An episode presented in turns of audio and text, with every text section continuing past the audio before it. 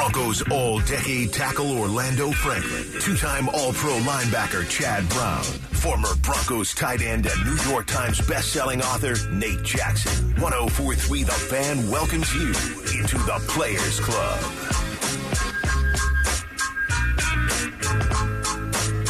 You are here. The Players Club. Orlando Franklin. I'm Nate Jackson. We got uh, Dante Gomez behind the behind the glass, holding it down with captain's hat. Aye, aye, Captain Stubing. Permission to come aboard, sir. August 31st, last day of August. We're on September's doorstep, and uh, we're one week away from the beginning of the NFL season. It starts Thursday, September 7th, Detroit at Kansas City. Orlando, what year was your last year playing in the NFL? Oh, 2017 season. Okay. And you just slid right into right into radio, right into broadcasting? Yeah, well, my wife, um, two weeks into my retirement, Nate asked me what my plan was. And I looked at her and said, What do you mean, what's my plan? I plan to hang on out Yeah. and just relax on the couch.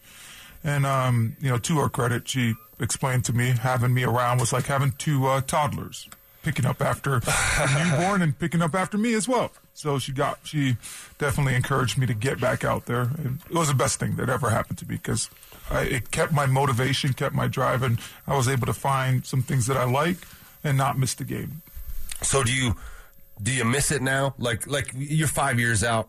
I'm uh shoot, almost fifteen. Yeah. And, and so the fir- for the first five, six, seven years, of course, you're coming up in summertime, and it's like, okay, so I'm supposed to be doing something that I'm not doing right now. Oh yeah, football, you know. And then and then that sort of dissipates a little bit. I know Chad Chad Brown has said that he still feels it. You know, Yeah. com- coming up in summertime. Do you do you get those kind of butterflies, or do you feel? Um, not really the butterflies. There's two things I miss, Nate. I, I miss the schedule and aspect of it, not having to think. You know, a lot of people don't realize, like, come football season, you kind of just put your body in autopilot. Once you show up to training camp, all of your time is accounted for. There's somewhere that you got to be every single day. And even when you have like those three or four hour blocks, well, you're looking to get better some way. So it's either you're studying film, right? Studying yourself, studying your opponent, doing something rehab wise. So I, I missed like that aspect of just putting my body on that autopilot mode from July all the way till you know January, February. You're kind of about to do that though. Yeah, You're about Um, to get on that plane. Well, no, not really. I mean, because that's a couple days out of the week. yeah, yeah, yeah. So I, I missed that aspect, and I, and I miss the violence. I do miss the violence. Miss the I- violence. Can't can't be violent in the real world. You know, you got to change of how you act and how you respond to people. And I, I do miss the violence. We've talked about this before. Where's where's the release for that? Does it just dissipate if you just ignore it, or does it bottle up and then eventually just come out? Uh, it comes out. It definitely comes out. You know, I have found like part of the reason why I like to skydive. Right. You know, I've done it 13 times now since I've retired, since I've lost the weight. And Thirteen times you jumped out of a plane Yeah, it's with just no wings. no wings. Trust me, those planes that you go up in the air in, they, they, they make them, yeah, they make them, uh, they feel like they're on their last leg. You- You're excited to get up out of that. Oh, thing, really? you You're like, all right, I'm out. Yeah, you don't really know if that thing's going to be able to land. But I find myself like about like seven times ago, I, I just, I'm screaming the whole time down. It's a nice release. Like, it's just a nice kind of just get everything out.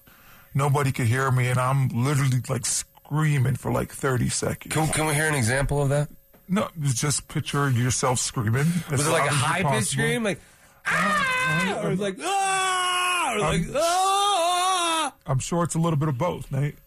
But I mean, it's I, I, I I'm constantly trying to find ways to get that release because at a young age I realized that football was my outlet, and you know I was getting in trouble in school and things like that, and I learned how to kind of harness like what I was going through, my circumstance, my situation, not having a ton of money, people making fun of us, uh, growing up in Section 8, not knowing where our next meal was coming from, eating like real food from the night before. That was our lunch every single day.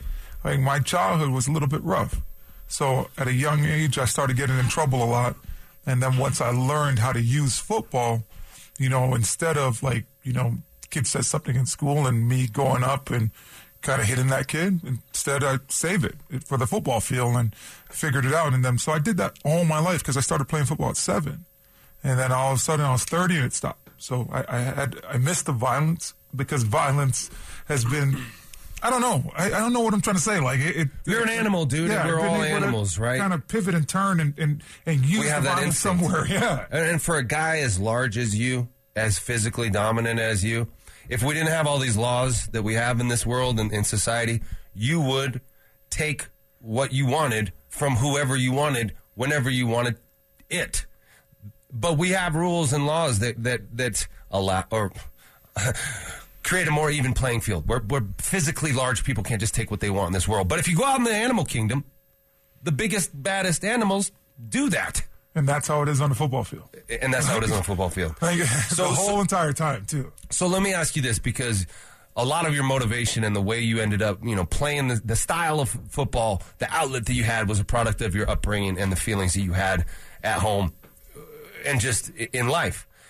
How your kids are not going to have the same upbringing. They're going to have, you know, a very different upbringing. How do you get them to be hungry? How do you get them to be have that chip on their shoulder or be motivated by by the stuff that you're motivated by if they're going to have a different life? I have no idea. You know, I look at my kids every single day and I'm like, hey, I have no idea how the real world is. You know, I remember growing up and having to sit down and not being able to leave the table until I finished my meal. Well, my kids don't do that. I, but I also see so much of myself in my kids. My five year old started out of nowhere about two weeks ago, just literally grunted. Like he's mad. He's, "Argh!" I'm like, dude, no, no, no. And I, and I see, like, I know where it comes from. Like, that's very much a part of me, even though I desperately try not to show him that side. So it's constantly trying to evolve, seeing different things, and you know, trying to be able to teach off of that. As my kids get older, something that I want to do is bring them to Jamaica, show them that you have cousins that don't know where their next meal's coming from. You have cousins that are living in zinc houses that have to go outside to outhouses in order to be, use the restroom. Because I still have family members in my family that are doing that up to today. So trying to show them that everything's not just as easy. You know, mommy and daddy worked really hard to create this lifestyle, and, they, and for you to experience this upbringing that you guys are going to experience. I don't want to get too far into this discussion, but I think that's a societal problem we're having. That you know these younger generations. Dante, maybe maybe you can chime in here, but you you, you know the hardship. Was, was was never there, kind of silver spoon, and you think, hey, where's the Wi-Fi signal? My my, my Wi-Fi's not working. You know, things like that. Like, um, are we raising a generation of of people who are not tough or resilient because of the way that we've raised them in front of screens, giving them everything they want, parents wanting to appease every every whimper of every child. I'll add NIL deals. I think that that plays into factor as well. Like, oh, I'm not playing here. Big deal. Go work your butt off. Develop. You know, learn how to get on the field. Challenge the person that's in front of you. Like, not sit there. Oh, I'm not playing. I'm out. Let me go go somewhere else. Like, I think that we are raising a generation that's going to be a lot softer and it's going to be just different. But at the end of the day, like that's the hard part, right, Nate? Because we want the next generation to be better. Like I want my kids to have a better upbringing and have a better life than I did. Right. So I'm going to provide and do different things. And now I have to find a happy balance of when to like expose them to the real world because the real world is cruel. Yep. You know, like I tell you, I miss the violence. I can't go out there and do that. I'm going to end up in prison if I go do that. Yeah. So you you're constantly trying to, you know, find a happy median, constantly trying to manipulate your circumstance to, so you don't end up in prison or you don't end up doing something that you're going to regret for the rest of your life. And that's the challenge these days, finding that balance. Finding that balance, teaching your kids what you've learned, um, preparing them for the real world, uh, t- giving them the, the care that they need, um, hugging them when they need a hug, but also, you know, telling them to brush it off and get back out there when they need that too. That's what Sean Payton's up against as well. You know, Sean Payton has talked about uh, his influence uh, from Bill Parcells, the six week training camps, the double days, just kicking the crap out of each other. It's a different world now. It's a different league. It's a different CBA. How's that back end of the roster coming for Sean Payton in this uh, newfangled 2023 Denver Broncos team? The Broncos didn't make any waiver claims. That's one of them. We're going to hear uh, from Sean Payton as to why and uh, how this roster's coming along. That's next. You've been admitted VIP entry into the Players Club with Orlando Franklin, Chad Brown, and Nate Jackson.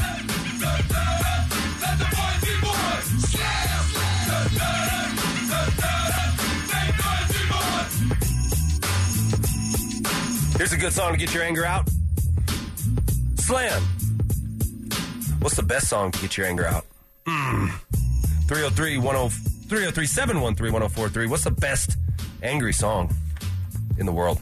Uh, Sean Payton, he likes playing music in the locker rooms, but only after wins. He likes creating a club environment, but we got to wait till the confetti's rolling down, guys. We're in building mode right now. The Broncos made zero waiver claims after the waiver, um, well, during the waiver period yesterday. Here's Sean Payton talking about that. We didn't make a claim. Um, we did stay late, um, and uh, but um, we were pleased with with some of the additions and things we were able to do. Sounds like he didn't want to stay late there, but he uh, he did anyway. They didn't make a claim. They did add some um, some receiver depth on the practice squad, bringing in Phillip Dorsett. Originally, yesterday we got that news. We thought he was being added to the active roster. He was not. He um, is added to the practice squad. Be joining our practice squad. He's one of them. Um, look, we're pretty familiar with the player, and I remember I was at his his pro workout. So, you know, he gives you speed, transition. Um, you know, the rosters have changed so much in the last five years that you're allowed to carry more players. And, and uh, when the season's over with, you'll see every one of these teams. I, you know, we call it a practice squad, but really we have 69 players on a team, and it's just changed a lot. So that added depth, I think, for every team. COVID kind of really taught us a few things relative to personnel, and I think it's helped not only the clubs, but I think it's helped the the addition for a lot of players to to still be playing and developing and uh, but yeah so with with regards to him you know we, we've got a clear grasp as to what we think he does really well and uh, we'll try to highlight those things so look at that covid wasn't all bad after all it taught the NFL coaches how to better build their roster. They were able to add some more practice squad players during that time. And uh, thing, I think it's pretty interesting, Orlando, that he thinks of this not as a, a practice squad, but as a, a, a, team with 69 players on it. Yes. Yeah, trying to develop all those guys. Oh, absolutely. Uh, and those guys, you could count on them just like by just snapping your finger. All of a sudden, you're up. You, it's time to go you're active, right? You get one injury in that defensive line room, and now one of these guys on the practice squad, he, he might be elevated to, to active roster, but suiting up that week, getting meaningful snaps in a game, right? So that's how the game of football is played injuries happen, and you got to be ready. I love the fact that the NFL has bumped up their practice squad. I think before COVID it was ten, something like that, yeah. And then after COVID, now it's like sixteen now, right? Yep, it's sixteen. So great opportunity to help develop guys year round. And you know, Nate, like I know, I don't know how much the listeners know. When you're on that practice squad, you talked about it yesterday. Yep. Guys get to be Randy Moss. Guys yeah. get to be the opposing team. Yeah. And you really get to go against the ones as well to really develop. Like if I'm a young offensive lineman that just got you know Broncos kept me, I get to go against Randy Gregory all year. Every day. To, yeah, Nick Bonitto. I get every different day. looks yeah. every single day to help my development. Yeah, this is going to be great for these guys to develop. Right now, they got 14 guys signed to the practice squad. Tyler Badie uh, returning. Uh, Michael Bandy returning. Ben DiNucci returning. Art Green returning. Marcus Haynes. Lil Jordan Humphrey. Jordan Jackson. Demontrey Jacobs. Uh, Devon Key. Tyler Lancaster, PJ Mustipher, uh, Hagai Nabusi, Will Sherman, and Dwayne Washington. As of now, those are your 14 out of your 16 practice squad guys. You know, football is not a science, it's an art. And um, here's Sean Payton talking about the art of putting together the 53 man roster. Remember, the art of the 53 sometimes is about protecting the most vulnerable or your assets that you think would be claimed or, or signed. I think the mistake sometimes is saying, hey, we need five at this position, eight at this position, instead of the, the right 53 in order to, to really secure the, the roster the way you want it. And so you'll begin to see that take shape. And then, look, I, I said this yesterday. I, I, just from from experience, the the first week and a half, two weeks, you know, beginning this time till you know the next two weeks, you'll see the most. You'll see the most. You will see the most. I think what he what he was going to go on to say there is that you'll see the most roster movement around the league. Then it begins to calm down a little bit. Um, so the the thing we've been talking about, and, and the Muggles we're talking about the past couple weeks, is how many receivers are they going to keep? And if they keep five here, then they have to keep less, fewer tight ends, and they'll have to take one away from the offensive line group, and then oh, eh, you might have to take from the DB. Well, he, what Sean Payton is explaining here is that there's more nuance to it, and that kind of fleshes out the idea of 69 guys on the practice squad. Uh, it's about the 53 that are the most coveted, right? That you need to protect the most, which explains right now why you only have four wide receivers on this 53 man roster. Yeah, I, I think that's what we get from an experienced head coach, a guy that's been around, right? We understand it a little bit better. Because for me, Nate, I've always been a part of the, oh, they're light at outside linebacker. Like when I saw the 53 man roster, I was like, what the heck? Why are they so light at outside linebacker? Why are they so deep at safety?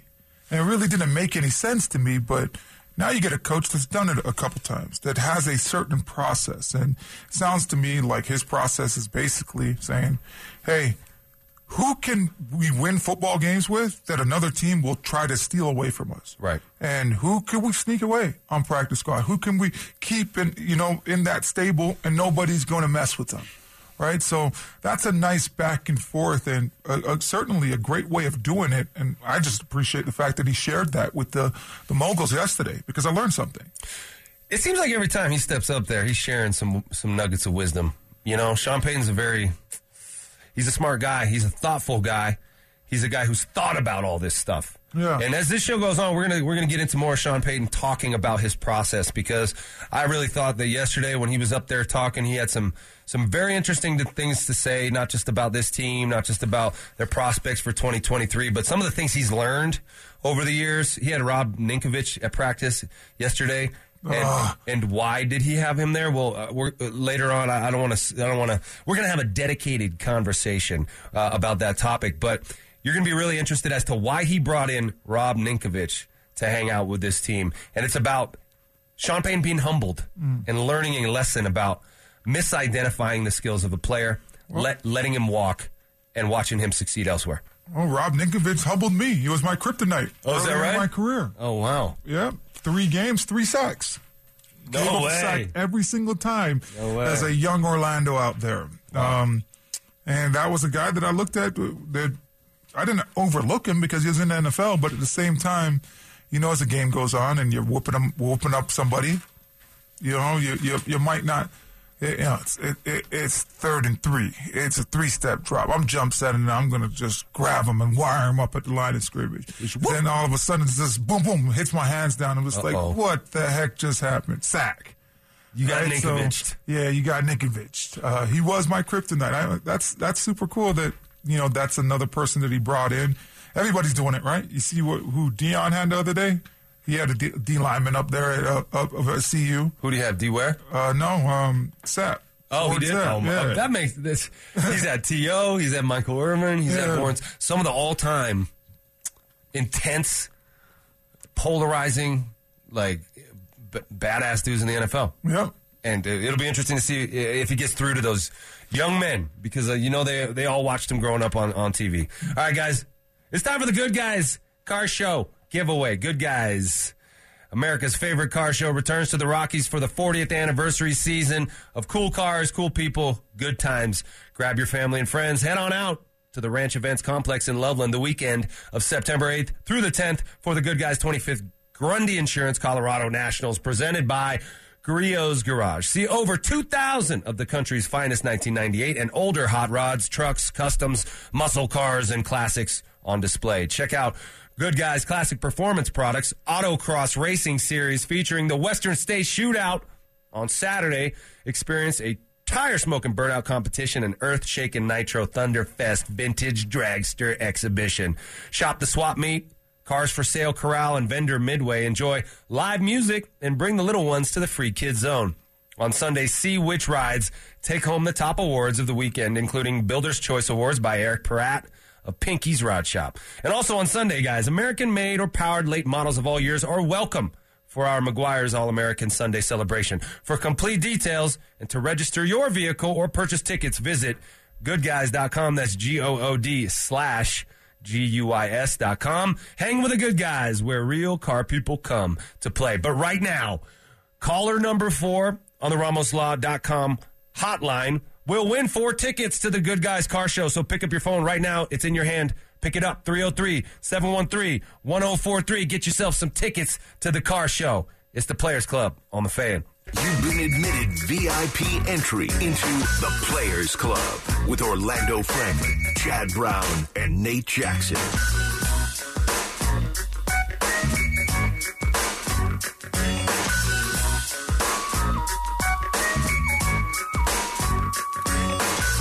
Not a song that makes you angry. This is a song that makes you just groove, man. And, and by the way, I'm getting your angry call uh, song suggestions, and I hope to play them as the show goes along. But we got a lot of moving parts here, you know, at the uh, at, at the at the fan 104.3 studios. We got callers coming in. We got Dante behind the glass, the, the glass, the glass, twiddling his mustache. Do you put wax in that mustache? I do not know. Why not, man? I don't know. I've never done that. You should be one of the guys who does the twisty thing and then the whip. Rollie Fingers? Mm. Yeah. Have you thought about d- taking it that far? I have not. No, the it's kind of just a whim of a mustache. I just kind of shaved the beard and left the mustache. It's actually pronounced whim.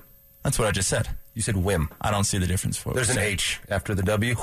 Wh- wh- Why? Why do you think? What are you looking at? It's That's what I it's just a- said, too. It's a whim. Um, all right, so we we are uh, working on getting Andrew Mason here in a second, and he's going to uh, open up his mind to what's been going on with the Broncos because nobody follows it closer than Mace.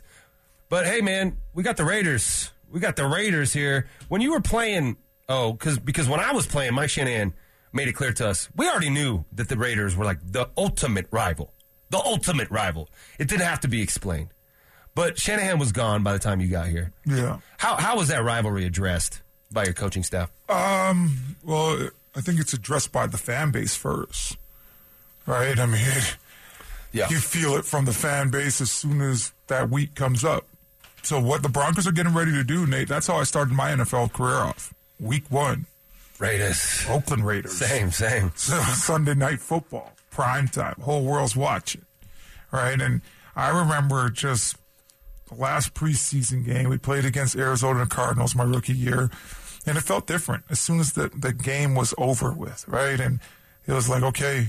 Everything was different. Showed up the next day, and yeah, you felt bad. The cuts that were going on, but the coach's approach was different. Everything and this fan base kind of let you knew know how much of a big deal it was. So they were doing that the whole entire training camp. Every day, every opportunity they got to go out there. Um, Coach Fox addressed it by, "Hey, we got to go out here and win this game. Like this whole, everybody is counting on us to win this game." Well, we joined. Uh, we're joined right now by Andrew Mason on the Johnson Auto Plaza hotline. He's a senior Broncos writer, DenverSports.com. Th- Andrew, thanks for joining us. What are what are your thoughts on the Raiders? You've been covering this team for quite a long time. Talk about how that rivalry has evolved and where it stands today. Andrew, one of those things that it's got ebbs and flows to it over the long haul, right? Like, and I think some of it is even kind of generational. If you were, a, and, and, and, and especially in the fan base, like if you were a Broncos fan or Broncos player in like the 70s and the 80s, I think the the Raiders game and the Raiders series is still the biggest one because at that moment in time, it seemed like whatever the Broncos were trying to accomplish, the Raiders were always standing in the way. Um, and so, and, and then you get to uh, like like uh, Orlando's time in the league. Um, you know, those first that first year, best team in the division, eight and eight. Second year, Broncos dominate the division. Third year, the Chiefs really start their run, even though Mahomes was a few years off, but that's kind of, you know, the, the, the biggest games from in like 13, 14, 15, 16, they all became the Chiefs games. So, um, I, I think over the long haul, it's still the Broncos' biggest rivalry, and I think it's the one that is the most deeply embedded in the culture of the organization, the fan base. But uh, it doesn't necessarily mean it's the biggest game this year. I mean, you could maybe argue that even the Jets game this year has a little bit more oomph to it than the Raiders opener does. Yeah. With that being said, though, Mace, I mean, you look at just Josh McDaniels. You look at this football team. It does get harder as the games go on, right? Uh, the Raiders game is one game that I think that this fan base has said the Broncos should win this. It should look competitive. If they don't win it, how do you think this fan base will react? And do, what do you think, you know, Sean Payton's expectations are for this specific game opening the season here next weekend? Well, I think uh, first the fans will, the fan base will react incredibly poorly. I mean, no, there are so few games this year that you can basically write the Sharpie W next to. You now there aren't many that I think you can say Sharpie L either. That I think is the, one of the benefits of Sean Payton coming in here. Um, but one of the ones that you're saying, okay, you've got to have under no circumstances can you lose this game, even though you've lost six in a row to this team, is the Raiders at home in Week One because uh, not not just because you expect the Broncos to be better, but I don't think the Raiders are better than they when they where they were than when they had the last season. Right? You've you've changed quarterbacks from Derek Carr to Jimmy Garoppolo. I'm not sure that's a change for the better in terms of overall skills. Uh, you've taken Darren Waller out of the lineup. You've had Josh Jacobs only now just showing up to start get, getting ready for the season and Jacobs in particular has been a Broncos tormentor for several years, or for four years, I should say. So, um, yeah, the, the other thing, like you said, it gets tougher from there, right? It's you, turn you turn to week two, and it's uh, the Washington Commanders, and uh, that's a team that can kind of go in any direction, and then you go to Miami in week three, and it kind of it goes from there. I mean, if this team is going to accomplish anything, it has to start with winning the most winnable games, and uh, certainly when you're saying, okay, which are the most winnable games on the schedule, if the Raiders at home isn't the most win- winnable, I'd say probably Houston on the road in December probably is the the, the most winnable game. Then it, it's not far behind. It's not far behind on that list of games that you have to have if you're going to accomplish anything this year. All right, Andrew. Sean Payton's been here for what you know, five, six months now. He's trying to get to know his team. He's trying to build a fighting force that can win it all. Um, we're on the doorstep of the 2023 season. They've been through OTAs and mini camps and training camp. Offensively speaking, Sean Payton's trying to locate his most potent weapons. And he's given these guys opportunities to practice to prove that they are that. And then he's going to create a game plan for week one to utilize those guys. Who are the most potent weapons that who have revealed themselves uh, up to this point that are going to be used in week one against the Raiders for the Broncos? Oh, um, that's a good question uh, because you, you could say, for example, I mean, are we talking about just like who's going to get the ball the most or who's going to be the most explosive? Because I don't necessarily think Jaleel McLaughlin is going to get the ball most, and certainly he has a lot to prove having just gotten here. But at the same time, he looks like somebody who can make an explosive play. I mean, you think back to five years ago in the opener against Seattle. You know, Phillip Lindsay is an undrafted running back, um, still trying to kind of prove himself, and he catches a, a touchdown pass in his debut and uh, sets things up. So, um, I think, I, I think the way it looked early against San Francisco, running, you know, with the the heavy emphasis on getting the ball to Samaje Perine and Javonte Williams, I think that's probably going to be a good building block for how things look in that first game. And so I think you'd probably start with those two as being the ones who have the most explosive capability. Now, with Javonte, it's just a question of seeing is he all the way back in terms of his explosive capability. I mean, he looked he looked terrific considering what he had come back from, but he didn't quite look like Javonte all the way back, and that will be will be sometime in coming probably. Uh, that's something everybody's just going to have to be patient with. Mace, when you look at um, the kicker yesterday, Wil Lutz, being signed, one of the things that he said when he was introduced to the media, he said that um, he thought that he was kicking better under Sean Payton because he, he was kind of afraid to let him down. Do you think that's necessarily good for a locker room? You know, when guys are looking at a coach and saying, I'm afraid to let this person down. And do you think that helps in changing a culture when you have when you're trying to do that like Sean Payton is? I think it's good for some players and not good for others. There are some that do well with that sort of motivation, that kind of sort of Damocles thing hanging over them. Um, and I think there are others who don't respond well to that. Now, the question is, the question is, as you as you go through this, you know, it you know, it, is some of that going to be individually tailored to the players and allow them to get to, to maximize who and what they are and uh, play to their gifts and play to what to, to what they respond to best. That's a question. But for whatever reason, that style appears to suit Wil Lutz very well. So, yeah, it, it, it's one of those questions. I mean, I, I, wish I had kind of an overarching answer for it, but I, I don't because everybody deals with something like that differently. And for some, that sort of environment is going to bring out their best. Well, you always bring out our best, Andrew. Thank you for joining us, buddy. And now get back to work. All right, take care, fellas. Have a good one. All right, there he goes. Andrew Mason, senior Broncos writer, denversports.com on the Johnson Auto Plaza hotline. When we return uh, in our morning mixtape, Nebraska volleyball. you got to hear this. They played in front of, I'm not even going to tell you how many fans, but it's more than have ever attended a Bronco game. Also, Jamal Murray featured in Jack Harlow's Denver music video. You guys excited about Jack Harlow? We'll do that more in the morning mixtape. Next. The Players Club welcomes you into the morning mixtape with a look at the biggest stories in Denver sports. Here's Orlando, Chad, and Nate.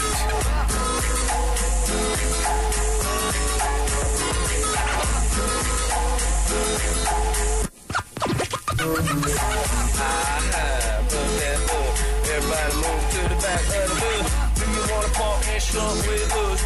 Type of people make the get. Guys, now, the RamosLaw.com text line keeps me straight. I said Nebraska volleyball played in front of more fans than the Broncos ever have uh, this weekend. Someone says, You're wrong. 101,063 people attended the Broncos games. No, that's, there's no way. There's no way there was 100,000 people at the Giants Broncos Super Bowl game. Mayor Parker in the Snow Dog. But Nebraska volleyball had 92,000 plus fans attend a game in the football stadium recently to be the largest crowd ever for a women's women's sporting event. Nebraska beat Omaha 3-0. Orlando, have you ever seen anything like that? Um, in women's sports, no, right? Like you just said, the largest. In regular sports or men's sports, yes. I, have been in part of different games. And Miami played OU my senior year. Got to play Ohio State.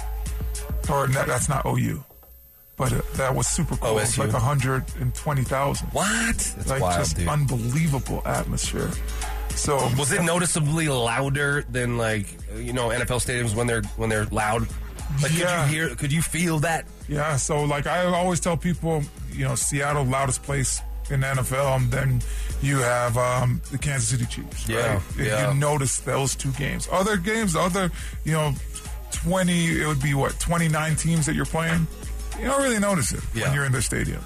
I agree with you. With college, you, you kind of notice it when, when you go to some of these colleges. You can't hear out there. Like it's hard to communicate. It's unbelievable atmosphere. See, for me, it was the opposite in college. It was hard to hear to hear anybody. Mm. We played in front of like a thousand people at my school. Okay. At D three Menlo College, we shared a facility with a high school. There were like 500 to 1,000 people at, at, our games. And we'd go on the road sometimes, play in front of like three, 4,000, be like, dude, look at all the people here. It's crazy. We played in front of like 7,000 one time. It was like, wow, this is crazy. And then, of course, run out of the tunnel here at Mile High, and that's a different experience. Mm. Uh, but um, you get used to it, though. You start to not hear the crowd, right? Like, yeah, like yeah, you, know, over, when you first when you first hear, oh my gosh, it's loud. But then after that, you don't hear it anymore. Well, when you're except for Seattle and um, Kansas City, unless you're listening for a specific call, right, uh, and you can't hear anything. Uh, yeah, I mean, I've always with Seattle KC, you, you hear it the whole entire time. With other stadiums, yeah, there'll be points where you hear them, and then for the most part, the communication's solid all game, and you don't really pay attention, or or even you just kind of lose yourself in the moment and dial in and forget that there's even people there. Kudos to that Nebraska volleyball fan base, though. 92,000 plus for a volleyball game. All right, this is uh, pretty cool if you like uh, bad music. Uh, Jack Harlow came out with a video featuring Jamal Murray, and the song is called Denver. Uh, Dante, can you play a little? I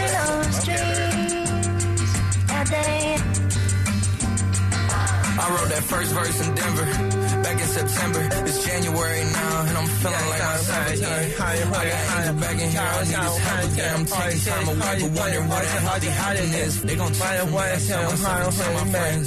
I didn't say time, so bang to the time. What was the point of playing it if you were going to rap over it? I'm just making fun of Jack Harlow because he's such a bad rapper. Oh, Yeah, you know, shy, shy me. but he's trying. But he's really popular. He's really, really popular. Do you like Jack Harlow? I don't mean to, to stomp on Jack if he's a Uh, favorite. Yeah, no, um, not, it, not that I don't like him. I don't dislike him or hate him or anything You're supposed to like that. hate him or why? lo- or why are love you him. supposed to hate or love No, somebody? I don't know, man. I don't know enough about him, Nate, to hate him or love him. that's really sweet. I want to give that young man a chance. You want to give him a chance? I want to give him a chance. I do not. I do not. Uh, that's a hard pass. But pretty cool that Denver's getting its flowers, right? Yeah. And Jamal Murray, uh, NBA champion, finding himself in pop music videos, and uh, and finally Denver is on the map. In the basketball world, absolutely. Yeah. Right? I mean, could possibly turn this place into a destination place where people want to come and try to chase a championship. Um, Denver's such a cool city. So for me, I don't really love that it's on the map because being on the map, you know, has more people saying, "I want to go live there." I think we're fine. Yeah. we don't we don't need no newcomers here. But um, They're not stopping though. They're flocking to oh, Denver. This is the best place. I, I love the Four Seasons, right? I, Yep. I was born in Jamaica. Would go back there a ton growing up. Uh, you know, when I was growing up in Canada. Then I went to South Florida and finished high school and college. Played a couple years for the Chargers out there in California. I learned that I need the Four Seasons. If you need the Four Seasons, this is the best place to be. If you have to have the Four Seasons, Yeah, you lived in San Diego for a little bit. There's just one season there. yeah. It's the same season. It's one long straight line.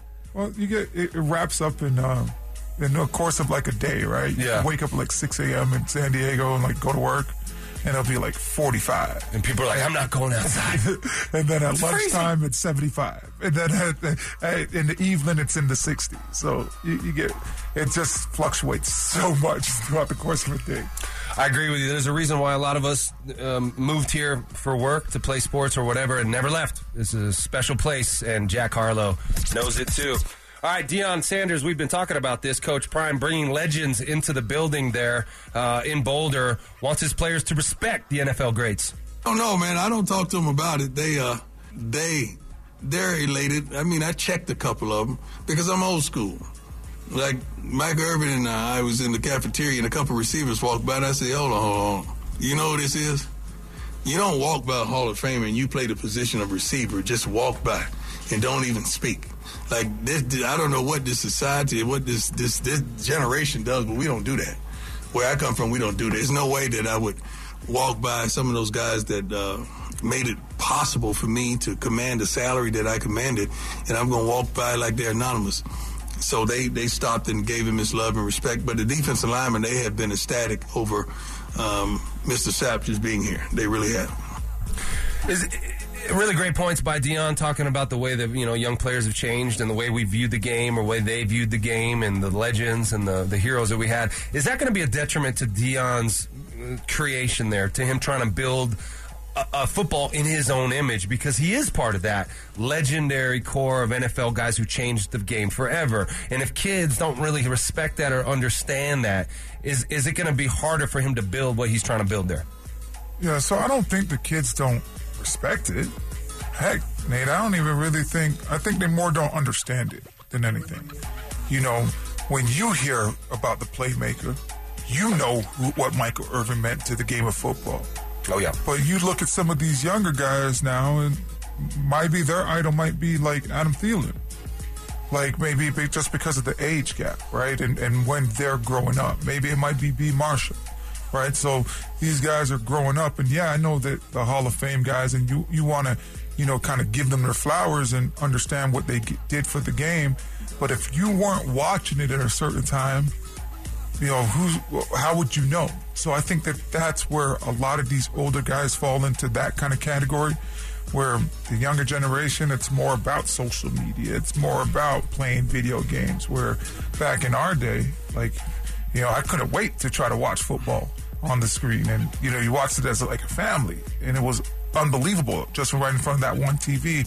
Where now there's just so much going on, and that's why I think like Deion's wide receivers walked past Michael Irvin. I think might maybe some of them just didn't even know. too. Maybe some of them didn't know him, and like you just said, maybe that part as well. They never even Yeah. thought of that angle. because people don't just come up and talk to people anymore. Hmm. Like hey, Dante, do you go up and talk to strangers? Like if you're trying to meet a person, like if you're out looking for love, for example, would you would you talk to someone you don't know in public?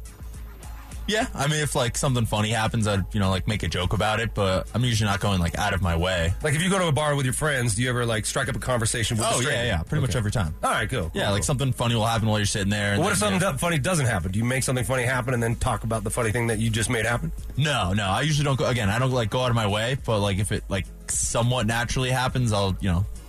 Yeah. Today's generation is protected by barriers, right? Uh, hey, let. I'm me uncomfortable. in- Look down at my phone. I'm uncomfortable. Look down on my phone, but hey, there's a nice girl right there. Let me jump into her DM. Let me, let me, Right. you know, like look her up on like social media, and that's how I'm going to make my introduction instead of just walking up, and- standing in Yeah. front of you right now. You know what I mean? But You where have the back in the day, you didn't have all this access. Yeah. So we were just forced to always engage, always try to communicate and, and strike up a conversation.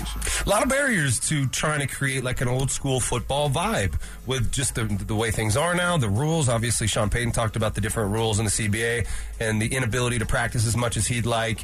Um, you know, Cliff Kingsbury famous for giving him Instagram breaks a couple years ago. Matt Stafford's wife recently talking about the difficulty he's had connecting with the younger generations.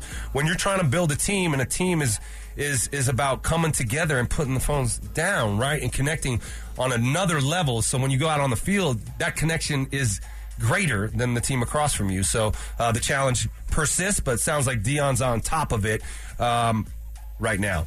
All right, so. Is Russell Wilson ready to ball this season in 2023? I mean, is he really ready to go? We've seen him digest the the offense thus far in minicamp, OTAs, and training camp. But what does Sean Payton think about Russell Wilson's preparation and ability? We'll hear from Sean Payton next.